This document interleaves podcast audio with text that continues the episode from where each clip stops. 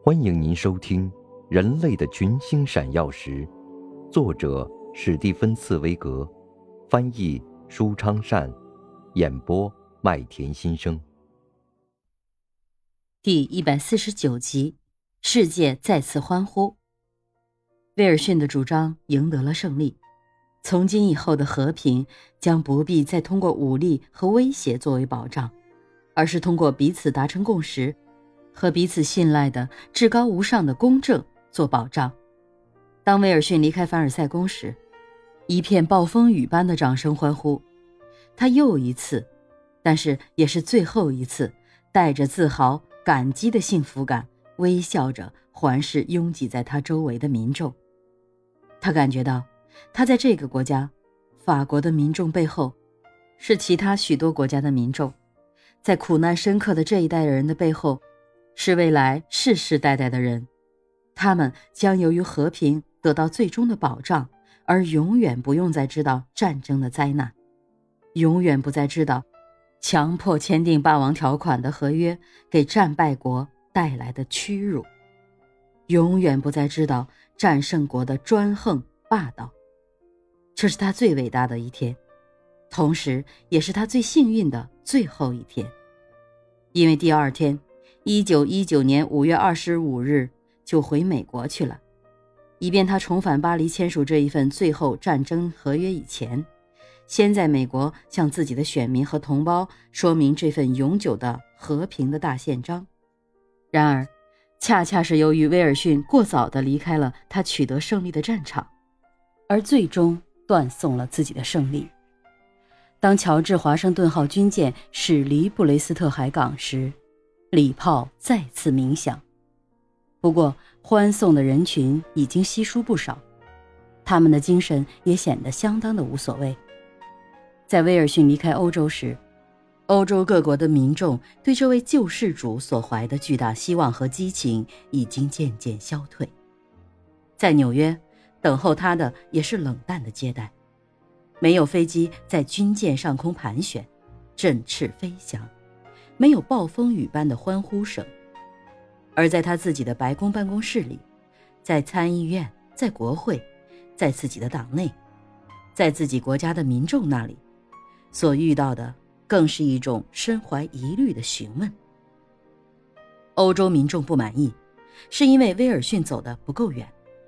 美国民众不满意，是因为他走得太远。欧洲民众觉得。威尔逊还远远没有把各种相互抵触的利益结合成为一种伟大的、普遍的人类利益，而在美国，他的那些已经在自己心中想到下一届总统选举的政治对手们，则宣传说，威尔逊毫无道理的在政治上把美洲新大陆和不安定的、难以揣度的欧洲大陆结合得太紧，从而违背了美国国策的基本原则。门罗主义。在美国，人们十分急切地提醒伍德罗·威尔逊，他不应该只想成为未来梦想之国的奠基人，不应该只想到国外，而应该首先想到美国人。是美国人把他自己选作他自己意志代表而成为美国总统的。于是，威尔逊不仅要为在欧洲的谈判殚精竭虑。而且还不得不既要与自己党内的人士，又要与自己在政治上的反对派开始新的协商。他不得不在这座令人自豪的国际联盟的大厦后门补上一道墙。他自以为他已经无可指摘地建造了这座难以攻克的国际联盟大厦呢。但大厦的后门，美国是危险的。美国在任何时候都可能从这座大厦的后门撤离，也就是说，要预防美国撤出国际联盟。如果美国不参加国际联盟，那么也就意味着，威尔逊设计的永久性大厦——国际联盟的第一块基石会被挖走，大厦的墙基会被打开第一个缺口，而这个缺口则是灾难性的，它会酿成大厦的最终倒塌。话又说回来，纵使威尔逊借助修改条款和加上各种限制，能使国际联盟盟约他的新的人类大宪章在欧洲和美国获得通过，那也仅仅是一半的胜利。当威尔逊为了完成自己的第二部分使命，签署对德合约、凡尔赛合约而重返欧洲时，他的心情已经不再像上次一样轻松自信了。乔治华盛顿号军舰再次向布雷斯特海湾驶去，但他眺望欧洲海岸的目光已经不再像上次一样似的神采奕奕、踌躇满志。他显得更加苍老。和更加疲惫，因为这短短的几个星期使他倍感失望。他的脸绷得更紧，显得更严肃，紧闭的嘴巴流露出愤懑和顽强的精神。左面颊上尖货的抽搐，由于暴风雨前的闪电，这是积聚在他身上的疾病的预先警告。随身医生不敢耽误片刻，赶紧提醒他务必要爱惜身体。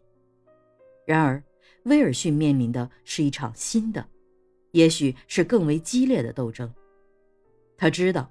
贯彻他的原则要比他拟定这些原则更加困难，但他决心不牺牲自己纲领中的任何一点，要么全有，要么全无，要么是永久的和平，要么没有和平。您正在收听的是。人类的群星闪耀时，演播麦田心声，感谢您的收听。